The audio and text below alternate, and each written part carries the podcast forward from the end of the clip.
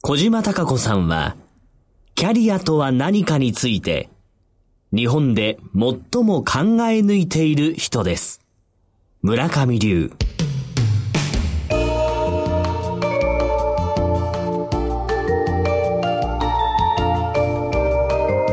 小島鈴木のダイバーシティプラットフォーム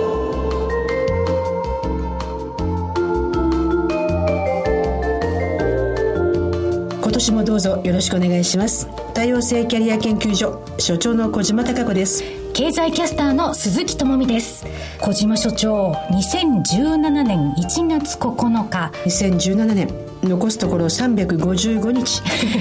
一日一日長さは変わらないので中身を誠実にやっていきたいですね。そうですよね。3連休の最後の日でもあるわけですけれどもお正月気分がまだ残る中この3連休を迎えて明日から本格的にお仕事という方も多いと思うんですね。なんか憂鬱だなとかなんか気が重いなっていう方も多いと思うんですよ。こういう時ってどうしたらいいんでしょう？年の明けですので、はい、私の専門分野でありますキャリアカウンセリング的なところを少しあぜひぜひお話しさせていただきますと仕事の中でストレスってほとんどが人間関係って言われてます。この人間関係がストレスになるっていうことは外の人から感情をもらってその感情の処理ができにくいことによってストレスになるんですね。例えば上司がイライラしていて仕事の納期に対して「おいまだ終わんないのかよ」って言いに来ました、はい、仕事一生懸命やっているのにいきなりそれを言われたら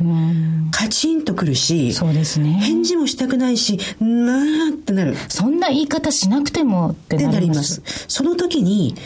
その上司と自分の間にイメージで、透明なコップを間に置きます。何も入ってないコップ？そうです、はい、そして「おいあの仕事まだできないのかよ」って言われたらその言葉をそのままコップに入れます。透明のコップの中を見ると、はい、あの仕事まだ終わらないのかっていう文字だけが入ってます。上司の苛立った感情はそのコップには入っていません自分はその感情の入ってない文字を見て、その文字の中の回答を言います。あと30分で仕上がりますのでお待ちください。うん、そうすると、上司の苛立った感情を受けないで、上司に聞かれたことだけをきっちりと伝えます。これをやると、向こうは感情を言ってくることによって自分が発散してるそうですよね。だけど、相手が受けないと、あれ？みたいになってる。そうすると、そういうことを丁寧にやっていくと、だんだん人間は学習するので、この人には感情をぶつけてもダメなので、やめようっていう学習が出る。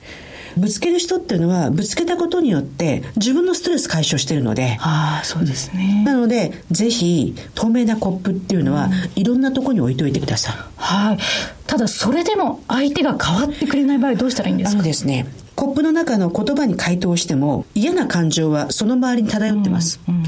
その時、日本語ってすごくね、やっぱ意味があって、はい、お相撲で長い取り組みをやると、水入りってやりますよね。水入りって言いますね、はい、それから、なんか嫌なことがあったら水に流すって言うじゃないですか。はい。この水っていうのが、実は心のデトックスのとても重要なアイテムでして、ええ、嫌な言葉を言われた、嫌な感情をぶつけられた、自分は丁寧に返した。でもここにはよどんだ感情が残ってると思ったら、ちょっと席を立って、水のそばに行ってください。手を洗ってもいいし、えー、ね、水を飲んでもいいし、この水が自分の周りにあることで気持ちが落ち着くんですよね。だからヒーリング BGM で水のね、あと波の音、はい、人間って一番最初に聞いた音って胎児の中の用水の音なんですよ。用水の音って海の音にすごく近くて、だからメトロノームとか水の音とか本当の水ってところに行くのが実はすごく落ち着きます。そうなんですね。私自身振り返ってもちょっとずれていたらごめんなさい。ストレスがすごい溜まってる時って化粧水をシャワーのように浴びせるって お召見せできないですけども、ね、鈴木智美さんのピチピチとしたみずみずしい肌は、その浴びたような。もう浴びせますよね。その水をね。私にもカウンセラーとして、師匠がいるんですね。アメリカのサンフランシスコ州立大にいらっしゃる先生なんですけど、えー、自分がどうにも抱えきれなくて、困った時はメールをするんですよ。はい、そうすると、大抵先生から一回水浴びなさいって。まるで滝行のように。これがですね、要するに頭を冷やせっていうじゃないですか。はい、あれね、意味があるんですよね。日本語って深いですね。新年ね、ストレスって外から来ますので、ええ、来たものを受け取らないで、一旦きちっと置いて、はい、それは私の感情じゃないんだよねっていうのが、いいアイディアじゃないかなと思います。なるほど。なんか頑張って進んでいけそうな、はい、気がしてまいりましたね。さて、今回なんですけれども、2017年キャリア形成に必要な政治、経済、金融市場の研究と題しまして、新春スペシャルでお送りいたします。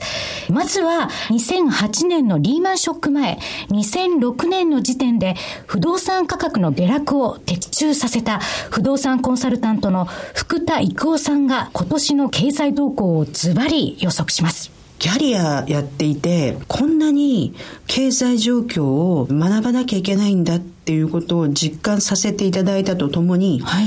別の言い方をすると、キャリアって不安定で予測ができないと、ものすごく心理的にもストレスになります。要するに、社会自体がストレスなんですね。でも、福田さんの話を聞いてると、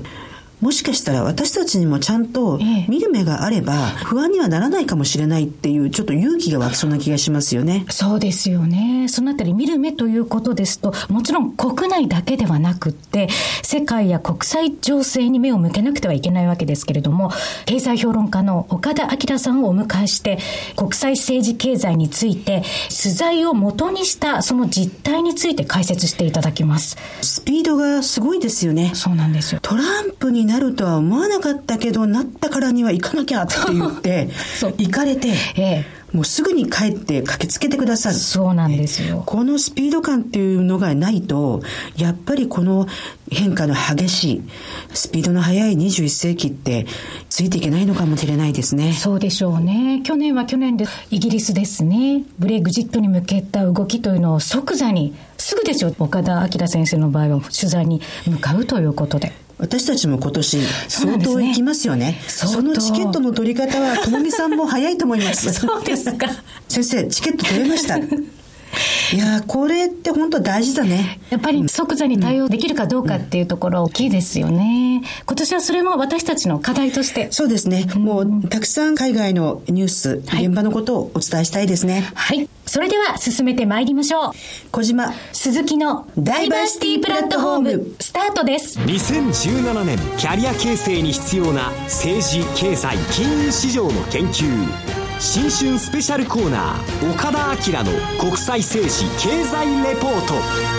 岡田先生、振り年ということでして、はい、相場格言では、猿取り騒ぐというのがありますよね。はい、ね。で、去年の猿年なんですけれども、世界的に見ても、まあ、国内でも政治、経済、マーケット、社会、またエンタメ？芸能界に至るまで本当に騒がしい一年だったと言えますよね。はい。本当にね、政治経済という意味では本当世界的な大激動、イギリスのブレグジットがあり、トランプ大統領の当選がありというようなことでですね、おそらくこの騒がしいというか、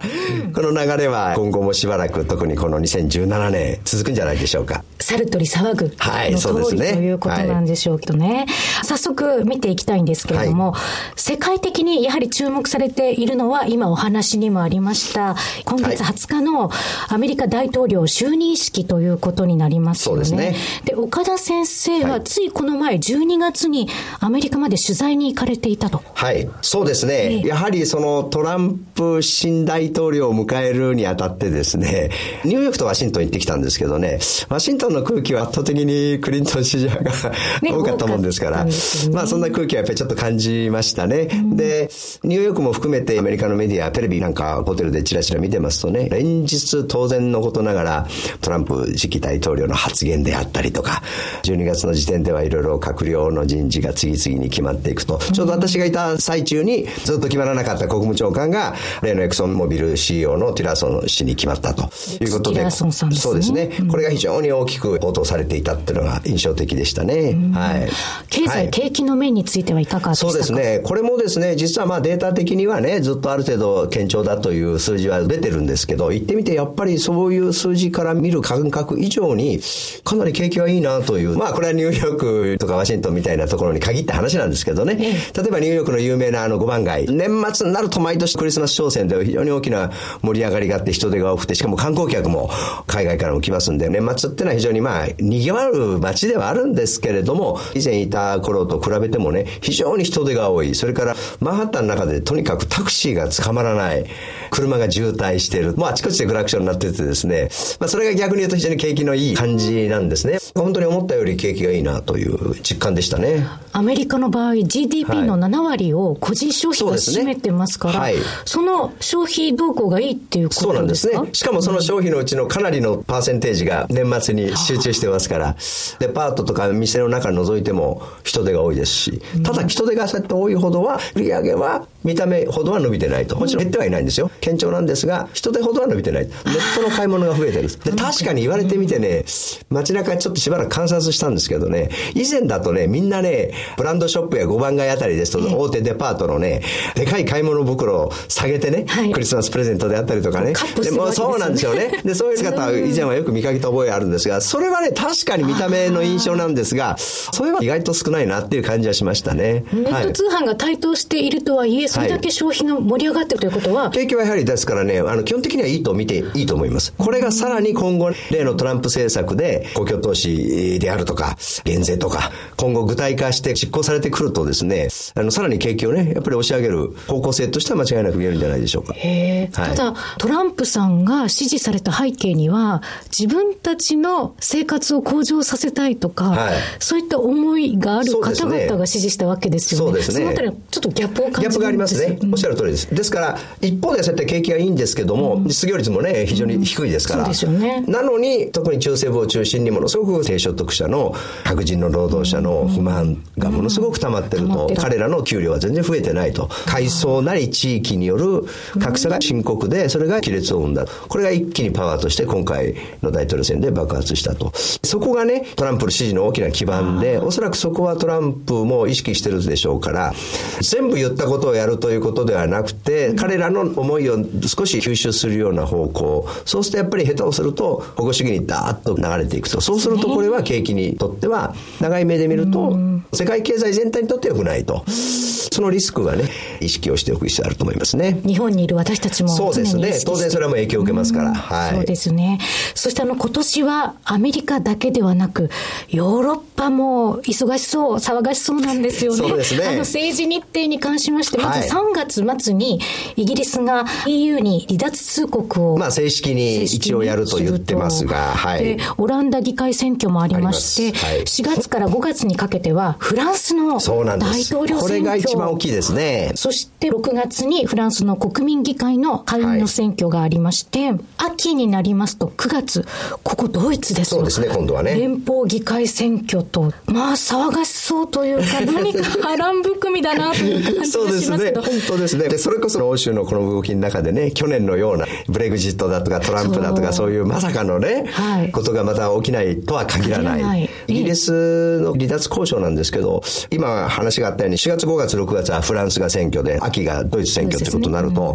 離脱交渉を始めてもドイツの選挙が終わるまでは私はまともに中身の深いね、政治決断を要するような EU 側、ドイツ、フランス側に選挙終わらないことには政治的な決断できないと思うんですよ。ですからそんな交渉を始めると言ってもね、ほとんど実質はね、秋まではあまり大した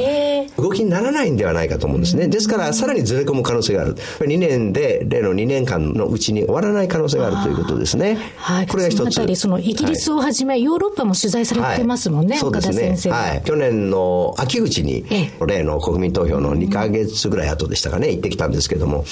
これパターン一緒でね、イギリスも景気随分良かったんですよね。あんだけ大騒ぎて、イギリス国民みんなショックで、なんか動揺してるのかと思いきや、ロンドンの街中は非常に夏休みシーズンでね、非常に明るい雰囲気で、消費も盛り上がってましたしね。アメリカと一緒で、見た目の景気の良さ、指標的な数字の良さと、国民の間に入り込んだそういう屈折した投票ことになるような、そのやっぱりギャップっていうのはすごくあってですね、今年に関してやっぱり最大の気がかりなのはやっぱフランスですよね。そうですね。これで極極政党のね、はい、女性党首がかなりまあ行くんではないかと。フランスの場合はあの独特の大統領選挙の仕組みで直接投票で選ぶんですが、単独で過半数いかない場合は上位2社で決選投票やると。はい、5月に、ね、また1ヶ月先にやると。で、どうも決選投票に残るんじゃないかと。まあ現職のオランド大統領はもう出馬しないということですから、はい、どうなるのか、極右が決選投票に残るだけでもこれはもう大変な歴史的なというかですね、今までなかった現象ですし、まあそうなるとおそらく反極右でね、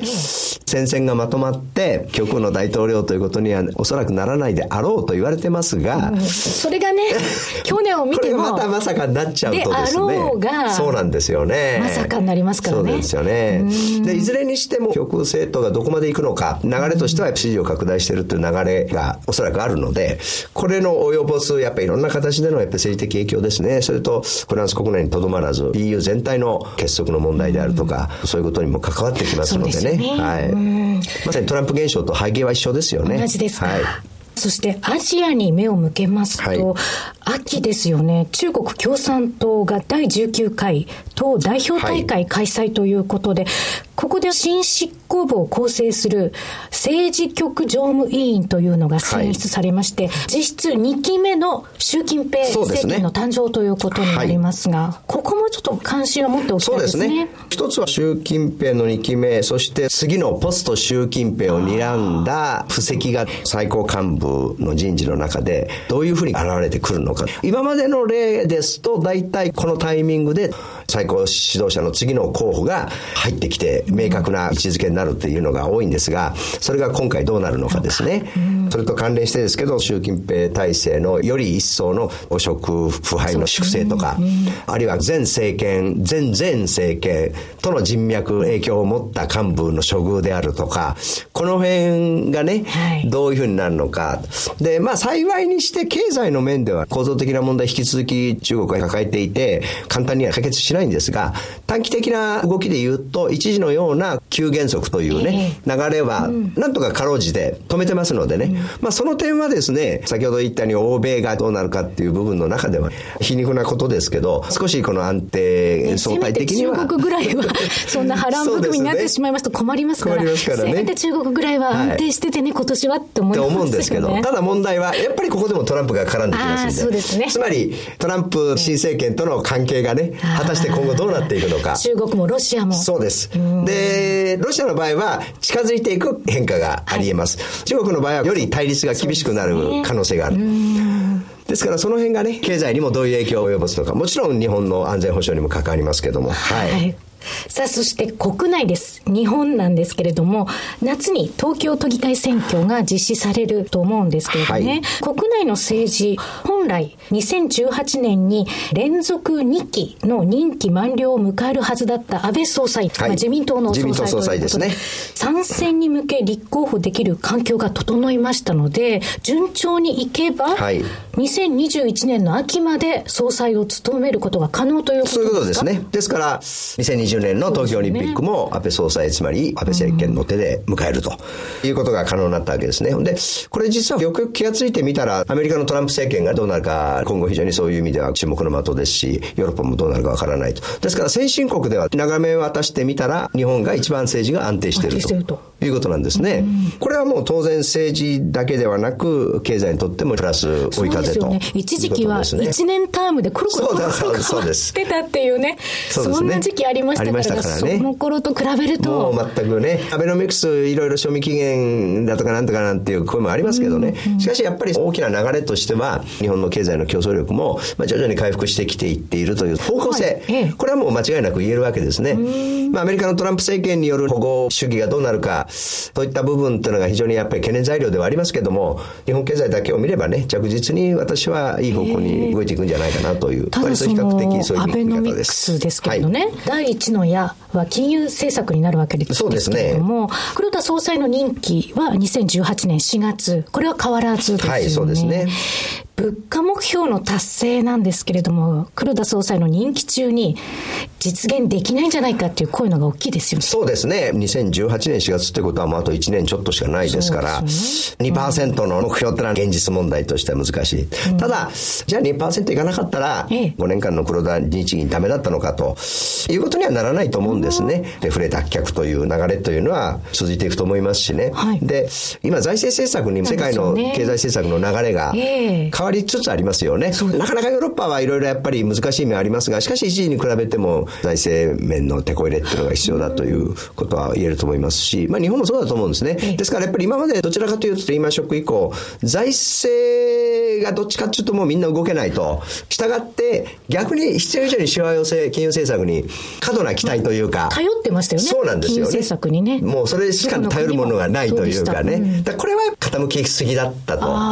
ある意味正常化してそうですね。もちろん財政もね、そう簡単には拡大できない。みんな赤字抱えてますからという問題あるんですが、ちょっとそれが極端に行き過ぎていたと。でそれが少し必要なところは財政支出も行うということがね、流れとしては出てくるんじゃないかと。今年は、先進国を中心に金融政策から、財政政策へと軸足が移行する、はい、少し全面的にということではないですけども、従来よりも少し軸足が財政にするという、その度合いを見極めるという年になるということだと思いますね。度合いを見極める、はい、あそういうことですね。で、国内の経済政策で言いますと、残るは成長戦略なんですよ。はい、第三の矢とされてますけれども、そうですね、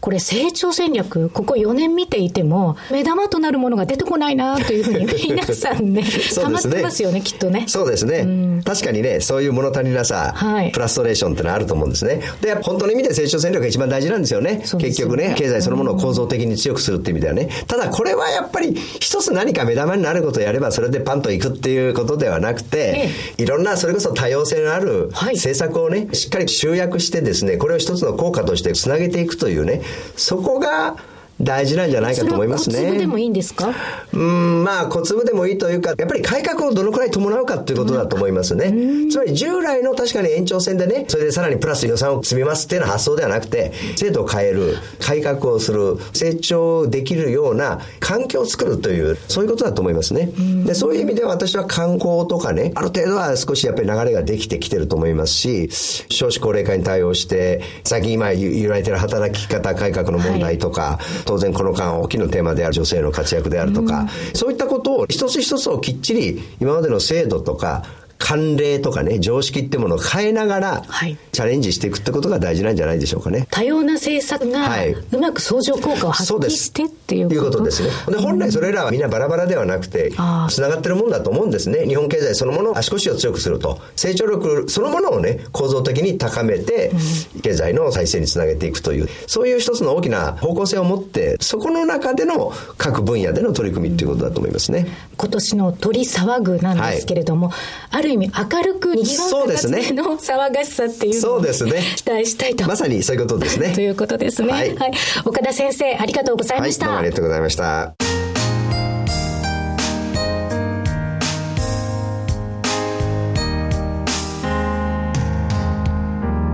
小島鈴木のダイバーシティプラットフォーム2017年キャリア形成に必要な政治経済金融市場の研究スペシャルゲストはカリスマ不動産コンサルタント福田育夫。それでは新春スペシャルゲストをお迎えします。株式会社福田財産コンサル代表取締役不動産コンサルタントの福田育夫さんです。福田さん明けましておめでとうございます。明けましておめでとうございます今回はですね、新春スペシャル番組としまして、2017年キャリア形成に必要な政治、経済、金融市場の研究と題してお送りしてまいります。これからの経済の行方を占う上で、一つの指標とも言える不動産市場の動きについて、福田さんから学びたいと思っております。小島所長。はい。福田さんの著書。不動産バブル崩壊。その時ことがチャンス。5%の勝ち組投資術。大変読ませていただきます。自分のこれからの生き方とか住み方っていうのを変えていこうと思っていた時だったので、まず自分ごとで読みました。はい。2回目はキャリアコンサルタントとしてキャリアにとって財産形成って非常に重要なんですけど学んでなかったなっていうことを知りましたので、今日は改めて資産と、はい、それからキャリアっていうことを教えていただきたいと思いますのでよろしくお願いいたします。はいよろしくお願いします。不動産バブル崩壊というのがタイトルにあるんですけれどもここですよね小島所長、うん、そもそも不動産市場がバブルになっていた、これ。ずっとデフレでしたよね。そうなんですよね。最初、ええー、とか、このタイトルを見たときに思いました。そのあたり。現場にいる不動産の専門家たちっていうのは、肌身に感じてるんですけど、はい、それをですね、私は数値で判断して、皆さんにお話してですね、で、今ですね、日本の不動産市況っていうのは、東京の都心の商業地から始まった、いわゆる局所バブルの最終局面にあると思ってるんですよ。最終局面、はい、ということはずっと続いてたわけですね、このバブルの現象が。約8年間ずっと土地が上がってきました。はい、はい。これいずれ今年かな？早ければ、うん、早ければ今年、えー、不動産バブルは崩壊するんではないかなというふうに私は予測してます。はい。まあ、崩壊っていうとね、イメージが悪いんですけど、えー、逆に私はそのバブルの崩壊の時こそ、個人の投資家にとっては、またとないチャンスだというふうに思うんですよ。はい。今はですね、どっちかというと、不動産のプロ中のプロだけが参加できるような、非常に難しい局面なんです。素人のですね、投資家が今、個人破産という方が急上昇してるんですよ。え特にお医者さんとか、公務員とか、一部上場企業の役職者、こういった初めて不動産投資する方が、破綻に追い込まれてということで、高値掴み気をつけてくださいと、この本では言いたかったんですね。怖い。本当に怖いですね。すねやはりあの、福田さんが不動産バブルが崩壊するという、その理由っていうのはしっかりあると思うんですが、それは後ほどじっくり伺うとしまして、私は日頃株式ですとか為替のマーケットを実況するお仕事をしているんですけれども、福田さんの今回の本を読ませていただいて、不動産も株式や為替の取引と同じように上下のボラですね、ボラティリティのある金融商品なんだなということがとてもよくわかりました。実際、アベノミクス相場なんですけれども、アベノミクス相場は2012年の秋の段階、このあたりから動き出しているんですけれども、真っ先に動いたのが不動産価格と連動するリート指数だったんですよね。ですから、ある意味、不動産の動きというのは、株式市場全体を先行しているようにも私自身は感じてるんですね。で、また上下もするということなんですね。まあ、どっちかというと不動産というのは、工事価格とか路線とかっていうのは、地高指標って言われてるんです。ですけど、現場にいてですね、ある指標を見てみると、むしろ先行しようと言えるというのもあると思うんですね。で、それをいつも私ウォッチングしてるんですけど、不動産もですね、上がったものは必ず下がるんですよ、はい、この上昇の度合いがずっと7年間上がってきました。この大きければ大きいほど下落の速度も速いし深さも大きいということですねで2年前と比べて中古マンションの在庫個数っていうのがもう底を打って急増してるんですね。兆候が出てるんですよ。在庫が増えてるんですね、リーマンショックの水準に戻ってるんですね、はい、さらにアパートの空室率が急症状これは相続対策で皆さんアパートいっぱい建てて需給がかなり厳しい状況になって供給過剰ということですね。賃料が下がってるのに物件価格っていうのは不動産の投資商品が上がってるんですよね。これ異常ですよね、そうですねでここにバブルの目があるんだと思うんですね。しっかりと現れているわけですね。そうですね。バブルであるという証拠が。そうですね。ですから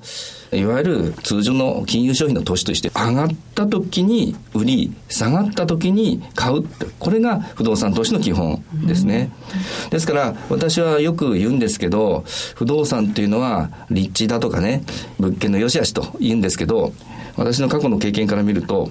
投資家の多くの方は買った時期ですね。売った時期。タイミングが利益の80%を左右するんだというふうに思ってます、小島所長ここですよ。立地じゃないって、でもタイミングを見ることが素人にできるんですかね、うん、そうですね、うん、よくそのタイミングが見れるかどうかっていうことですけど、うん、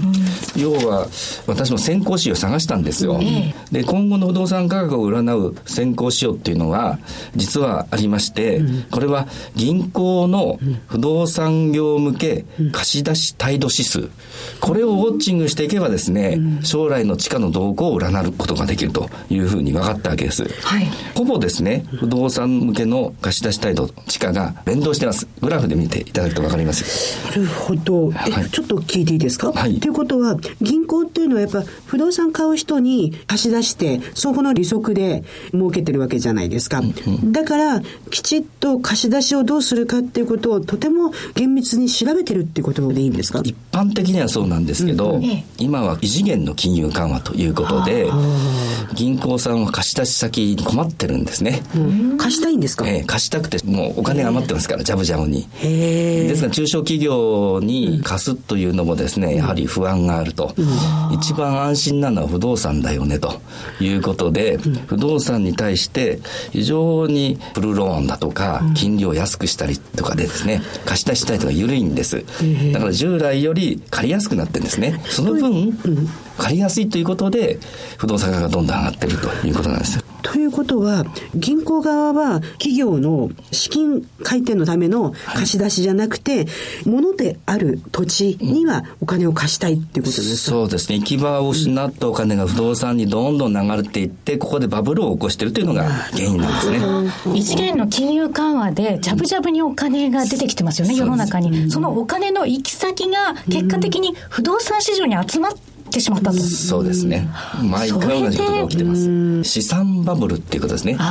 資産バブルっていうか、資産インフレですね。資産インフレ経済のインフレがあって、物価のインフレがあって、それから資産のインフレがあって、これ二つは別物なんです。どっちかというと、経済のね、物価のインフレを狙ってるんですけど、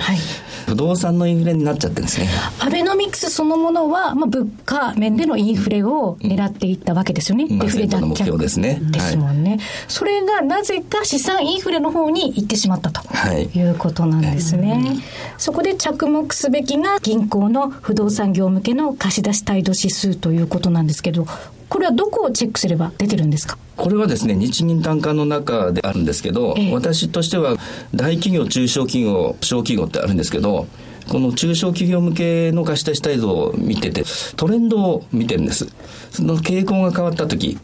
要は貸し出しが厳しくなった時にはこれは不動産価格が下落してるんですねいつも。その兆候をいつも見てると。だから町場でウォッチングで不動産業者さんに、そろそろ銀行厳しくなったよねっていう噂も聞きます。それと同時にこの数値で判断してみるということですね。銀行が貸さなくなったらも不動産業者買えないですし、はい、エンドユーザーもローンがつかなければ買えなくなってしまうということですね。まさに前回のバブルが弾けた時は、銀行資金がタイトになった時ですね、貸し出し姿勢が非常に厳しくなって、タイトになった時に不動産価格が一気に下落したと。えー、今回もですねそういったことがいつ起きるかわからないということだと思ってます。今はまだ銀行はジャブジャブ貸している状態ですか？そうですね。今はずっと貸しっぱなしです、うん、マイナス金利導入して、うん今までは国債でも買ってればよかったんですけど、銀行。国債も買えないと。そうなってくると、貸し出しをしなくちゃいけないと。で貸し出し先もないと。じゃあ不動産だっていうことで、さらに今、貸し出し態度が非常に緩やかになってますね。ということは、今は買い時ではないんですよね。逆にですね、底上げされてしまってますので、実体の実力値以上の価格になってるということは、その部分、バブルの部分を買ってしまう恐れがあるということで、一般の素人の方は気をつけていただきたいという時期です。気をつけなくてはいけないんですね。でも広告たくさん見ますよね、今の時期も。まだ。年を取ったら都市に住もうって一時期思ってたんですよ。便利なんでね、ええ、山手線の西側とかに、うん、埼玉県民なんですけどあっちの方がいいかなって思ってたんですけどとてもとてもサラリーマンの家庭では手が出ないですね、うん、パンフレットを見るだけで値段が出ないじゃないですか。マンションのパンフレット値段が出てないので、うん、で後でホームページとかで見るとすごい金額なのであこれは本当に買えない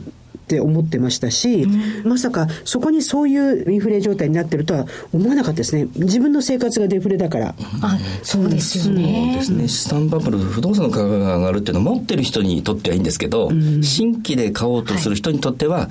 大変良くない話ですよね。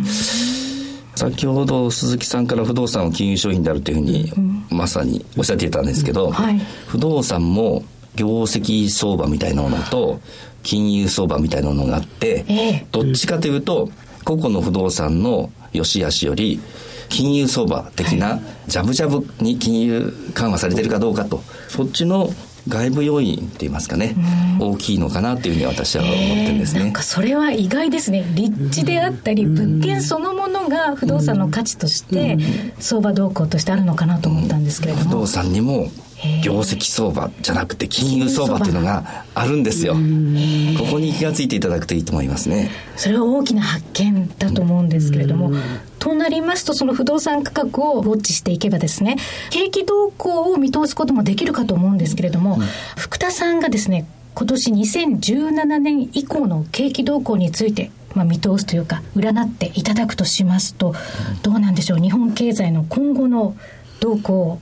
いかがですか？日銀の金利政策の分析も欠かせないと思うんですけれども金融政策をベースにやっぱり考えていくべき時なんでしょうかね。そうですね。異次元の金融緩和によって不動産価格が上がっているということですから、この異次元の金融緩和が今後どうなるかということで判断すればいいと思ってます。そこはやはりベースですね、はい。第一のシナリオ、私はこれが70%ぐらいだと思うんですけど、この異次元の金融緩和っていうのはいつまででも続けることができないと。国債の買い入れ限度額って決まってますよね。あと1年半もするともう買うものがなくなってしまうと。買えるものがないですもんね。はい、ということだと思います、はい、マイナス金利ということで金融機関もかなりダメージを受けてますので、金融機関が貸し出しができなくなってくるということもあるんだと思うんですね。で、これにですね、グローバルな海外要因が加わった時点で、はい大きく金融不安が日本の銀行にまで及んで貸し出しが厳しくなって、不動産価格が暴落するというのが第一のシナリオです。これが高いと思いますね。これで異次元の緩和の終焉によるハードランディングです。不動産価格が下落するということは当然株式や為替のマーケットも影響を受けますもんね。そうですね。当然株式や為替マーケットにも影響を与えるし、連動すると思います。ちょっと怖いですよ。怖いですよね。今年ですか？よくオリンピックまではなんていう話があると思うんですけど、地震と同じでですね、いつこういう金融不安が日本にも襲ってくるかっていうのはわからないと思います。えー、ドイツ銀行の破綻だとか、中国バブルの崩壊だとかですね、はい、イタリアの銀行の破綻だとか、まあいろいろそういった海外要因ありますね。IS だとか、はい、トランプさんがどんな政策を実際実行するのかとか、まあこんな要素がありますので、これらによって金融不安が起きた時に暴落するということだと思います。はい、さっきから勉強してる学生の気分なんですけど、はい、暴落した時がもしかしたら買い時なんですか？もちろんそうです。ということは資産がある人はそこを待ってればいいんですね。そうしてます。プロ、セミプロの方っていうのは待つのも投資だと思って、次に投資に備えて金融の内容を良くして、次銀行から借りやすいような資産内容にしてると。小島所長、なかなか投資家目線いやいやいや、本当そうです、ね、今今聞いてると、まさにそうだと思います。怖いって言ってる反面、怖いっていうことを待っていて、ラッキーと思ってる人もいるわけだよね。プロの方々なんかそれって本を読みまして、あ、私キャリアの本にすっごい伝えたいなと思ってたことがありました。それはですね、勇気を持って一歩踏み出そうっていうね、まさに人生100年時代になった時にね、はい、何かに動きを持たなきゃいけないし、ある意味こういうことを勉強して、今世の中が悪くなってるけど、きっとどっかいいとこもあるよねっていうポジティブなところを見る目っていうのは、キャリアの中にいるなって思ったんですよね。資産投資っていうのは、うん、欲と恐怖のバランス大切だってですね、えー、まさに欲って言いますかね自分の将来の成長とかね、うん、目標達成とかそういう欲って必要なんですよ、うん、かつ恐怖っていうのはリスクをちゃんと感じてですね、うん、リスクテイクをするためのリスクに立ち向かう知識だとか、そういったものを持たなくちゃいけない、えー、そのバランスが非常に難しいわけなんですね、往々にして知識は非常にある不動産投資の勉強はするんだけど、行動に移せない人が多いんです。なるほど、ね、その人は結局勉強しただけということです。で一方では暴走する人いますよね。はい、そうです、ね、これもまずいですよね。はい。だから私は勝ち組5%しかいないっていうのは、勉強する人が約2割しかいない、うん、でかつ行動もできる人も2割しかいないと、うん、そうすると 20%×20% で4%ぐらいですよね、うん、まあ、だから勝ち組5%って言ったのはその理由なんですなるほどね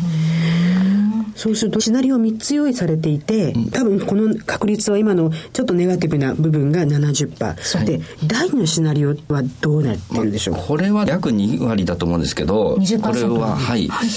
まあ、アベノミクスの成功ですね。成功によって、デフレからの脱却、ディスインフレで、非常にとっても居心地のいい2から3%ぐらいのインフレが続くということで、異次元の金融緩和がうまくソフトランディングできる状態ですね。はい、こうなってくると、景気も良くなりますし、家賃も上がってきますし、投資家にとってはいいわけです。で、さらに、不動産投資っていうのは借金しますので、借金の重みも軽くなりますので、賃料は上がる、借金の重みは軽くなると。賃料上がるっていうのは所得が上がってですね、支払い能力が上がるからですね、ハッピーシナリオということですね。これがまあ、期待を込めて2割です。まあ、安倍政権が目指しているデフレ脱却からのシナリオですよね。まさにそうですね。ということは、福田さんは、安倍政権のシナリオは2割しか成功率がないというふうにまあ逆に言わそうかもですよね。やっぱり、そてらっしゃいます。異次元の金融緩和はどこまで使っている問題でありますね。なるほど。はい。で、第3のシナリオ、これはどういうふうになるんでしょうか？そうですね。あと10%と見てるんですけど、後戻りの効かない緩和ですね、繰り返していって、最終的にはですね、この国債の発行が直接に日銀が引き受けるというような禁じ手を使ってしまうと。禁じ手ですね、はい。こうなった時に国債の入札が大量に未達を起こす。こうなったらハイパーインフレです。はい、ハイパーインフレになったら大変な日本の混乱が起きますよね。もちろん超円安ということになってきますし、大量の失業が出ますし、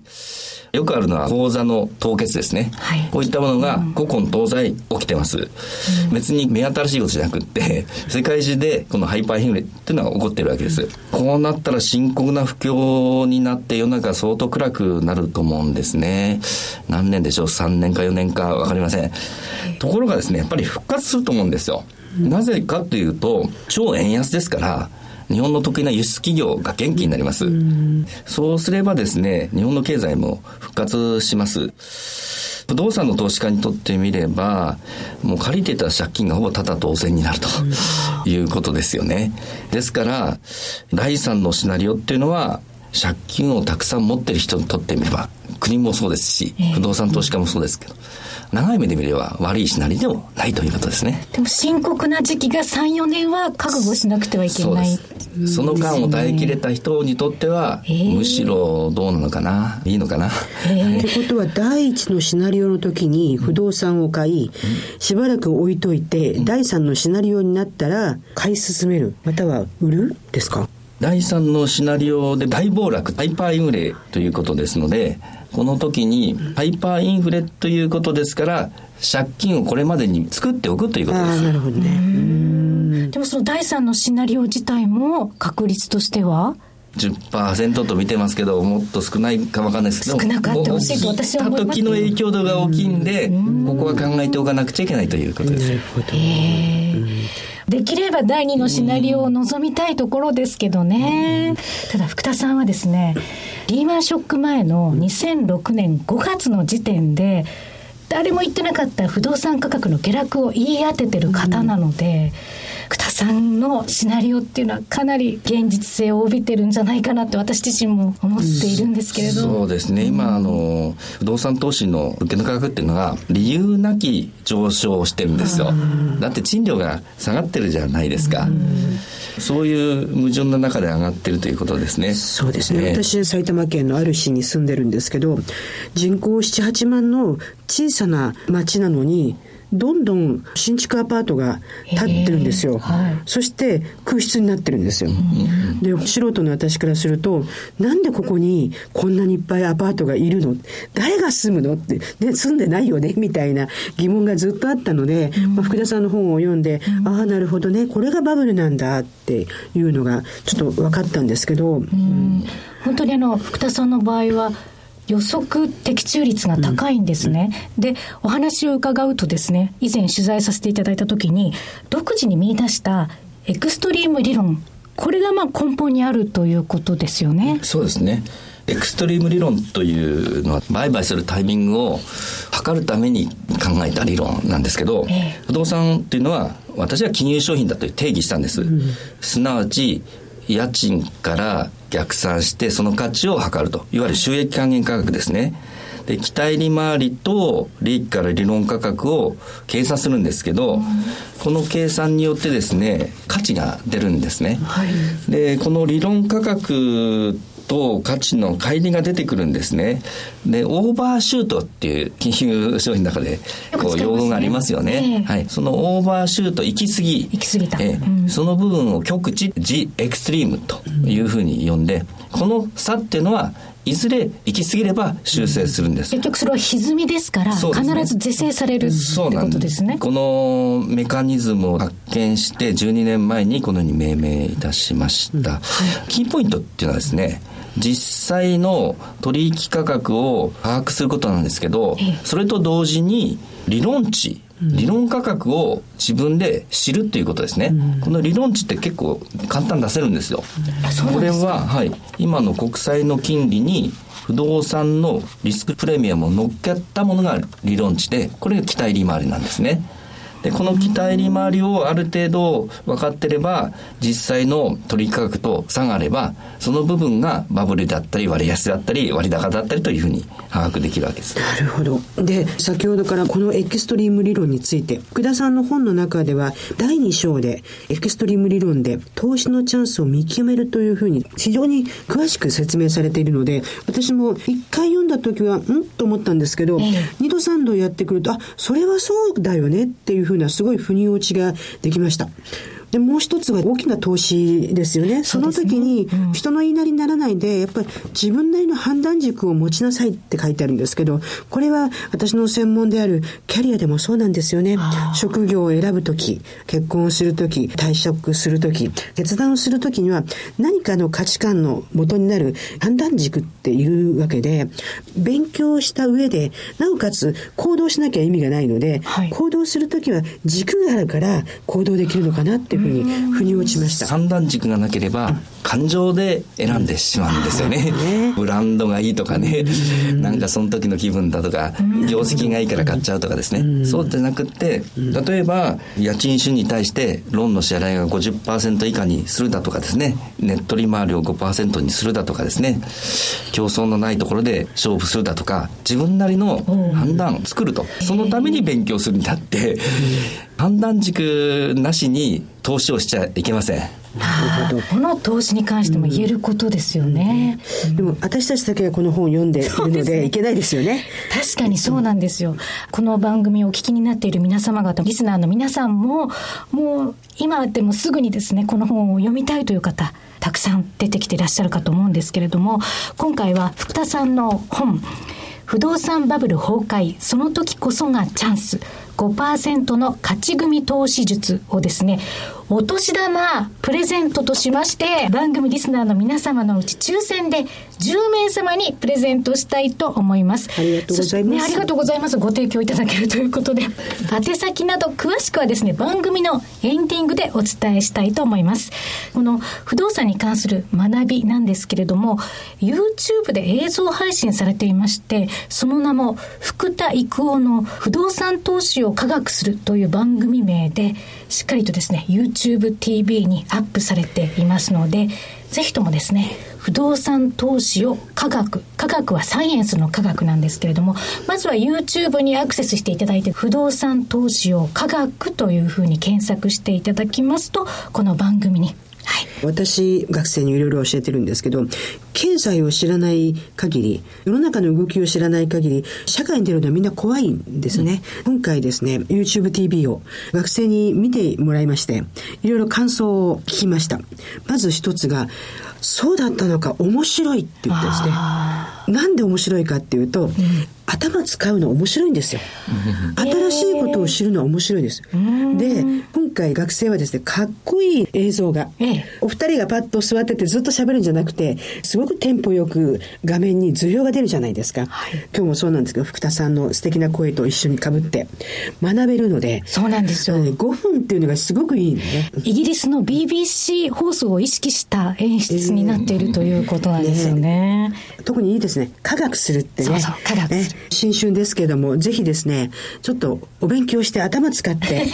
新しいことを学んだなっていうと高揚感が出て、行動が一歩踏み出せるかもしれませんので、ぜひお勧めいたします。福田さんご自身も行動っていうのを考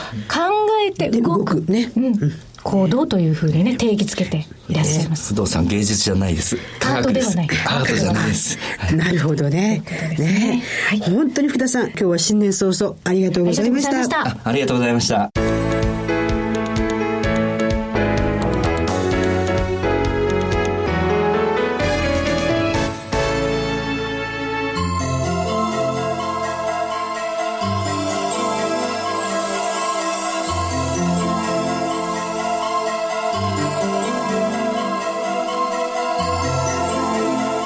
松下幸之助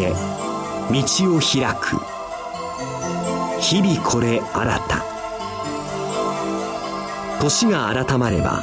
心も改まる。心が改まればおめでたい。正月だけがめでたいのではない。心が改まった時それはいつでもおめでたい。昨日も今日も自然の動きには何ら変わりはない。照る日吹く風皆同じ。それでも心が改まれば見るもの聞くものが皆新しい。年の初めは元日で一日の初めは朝起きた時。年の初めがおめでたければ朝起きた時も同じこと。毎朝心が改まれば毎日がお正月。改まった心には全てのものが新しく全てのものがおめでたい。昨日は昨日今日は今日。昨日の苦労を今日まで持ち越すことはない。一日の苦労は一日にて垂れりというように今日はまた今日の運命が開ける。昨日の分まで背負ってはいられない。毎日が新しく毎日が門出である。日々これ新たなればすなわち日々これ口実。素直で謙虚でしかも総意に富む人は毎日が明るく毎日が元気。さあみんな元気で新しい日々を迎えよう。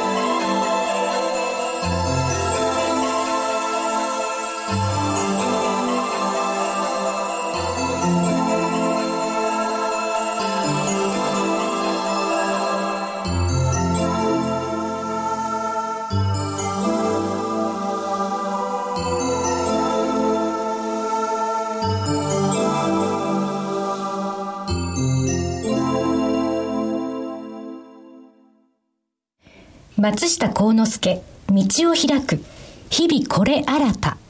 PHP 研究所の協力によりご紹介させていただきました。さあ、昨日は昨日、今日は今日、昨日の苦労を今日まで持ち越すことはないですか？そうですね。はい。ただ、なんで持ち越さないのかっていうことを少し考えたらですね、脳は寝てる間に一日やったことを整理してくれるんですよね。なので、私も自分で寝る前に一日を簡単に振り返って、最初にやることは、あれ失敗したなとか、あれは良くなかったなっていう反省をするんですよ。そしたら次は、あれは良かったなとかね、ありがたいとか、いいことを最後に考えて寝るんですよ。そうすると、脳の中で整理の仕方がちゃんとできるので、最後に残った記憶がいいことなので、翌日にはいいことを先に考えられるんです。あいいことを記憶したまま。自分の脳もうまく使ってあげなきゃいけないなっていうのをナレーション聞きながら思いましたね。はい。そしてまた他のフレーズとしましては、素直で謙虚で、しかも総意に富む人は毎日が明るく、毎日が元気とありましたね。総意に富む人。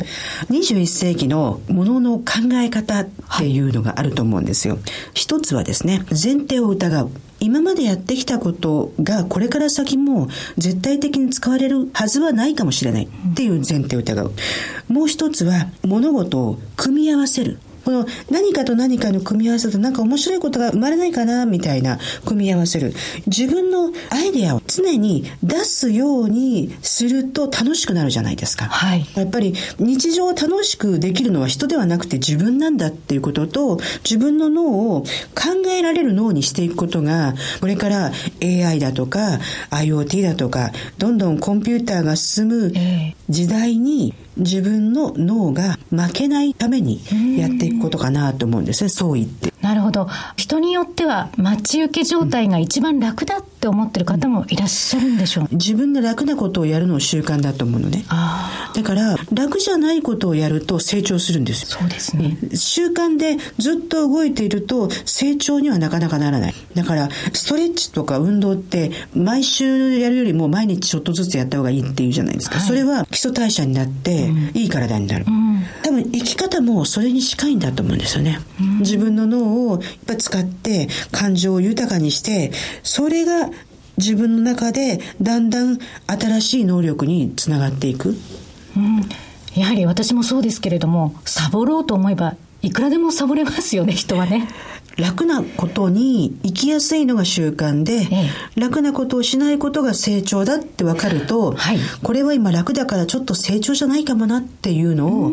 つぶやいてもらえばいいんだよね。なるほど。うん、そうかそうか、うん、ちょっと辛い。これはでも成長につながるんだっていうふうにイコールで結びつけられれば、うん、これもポジティブな思考ですよね。はい。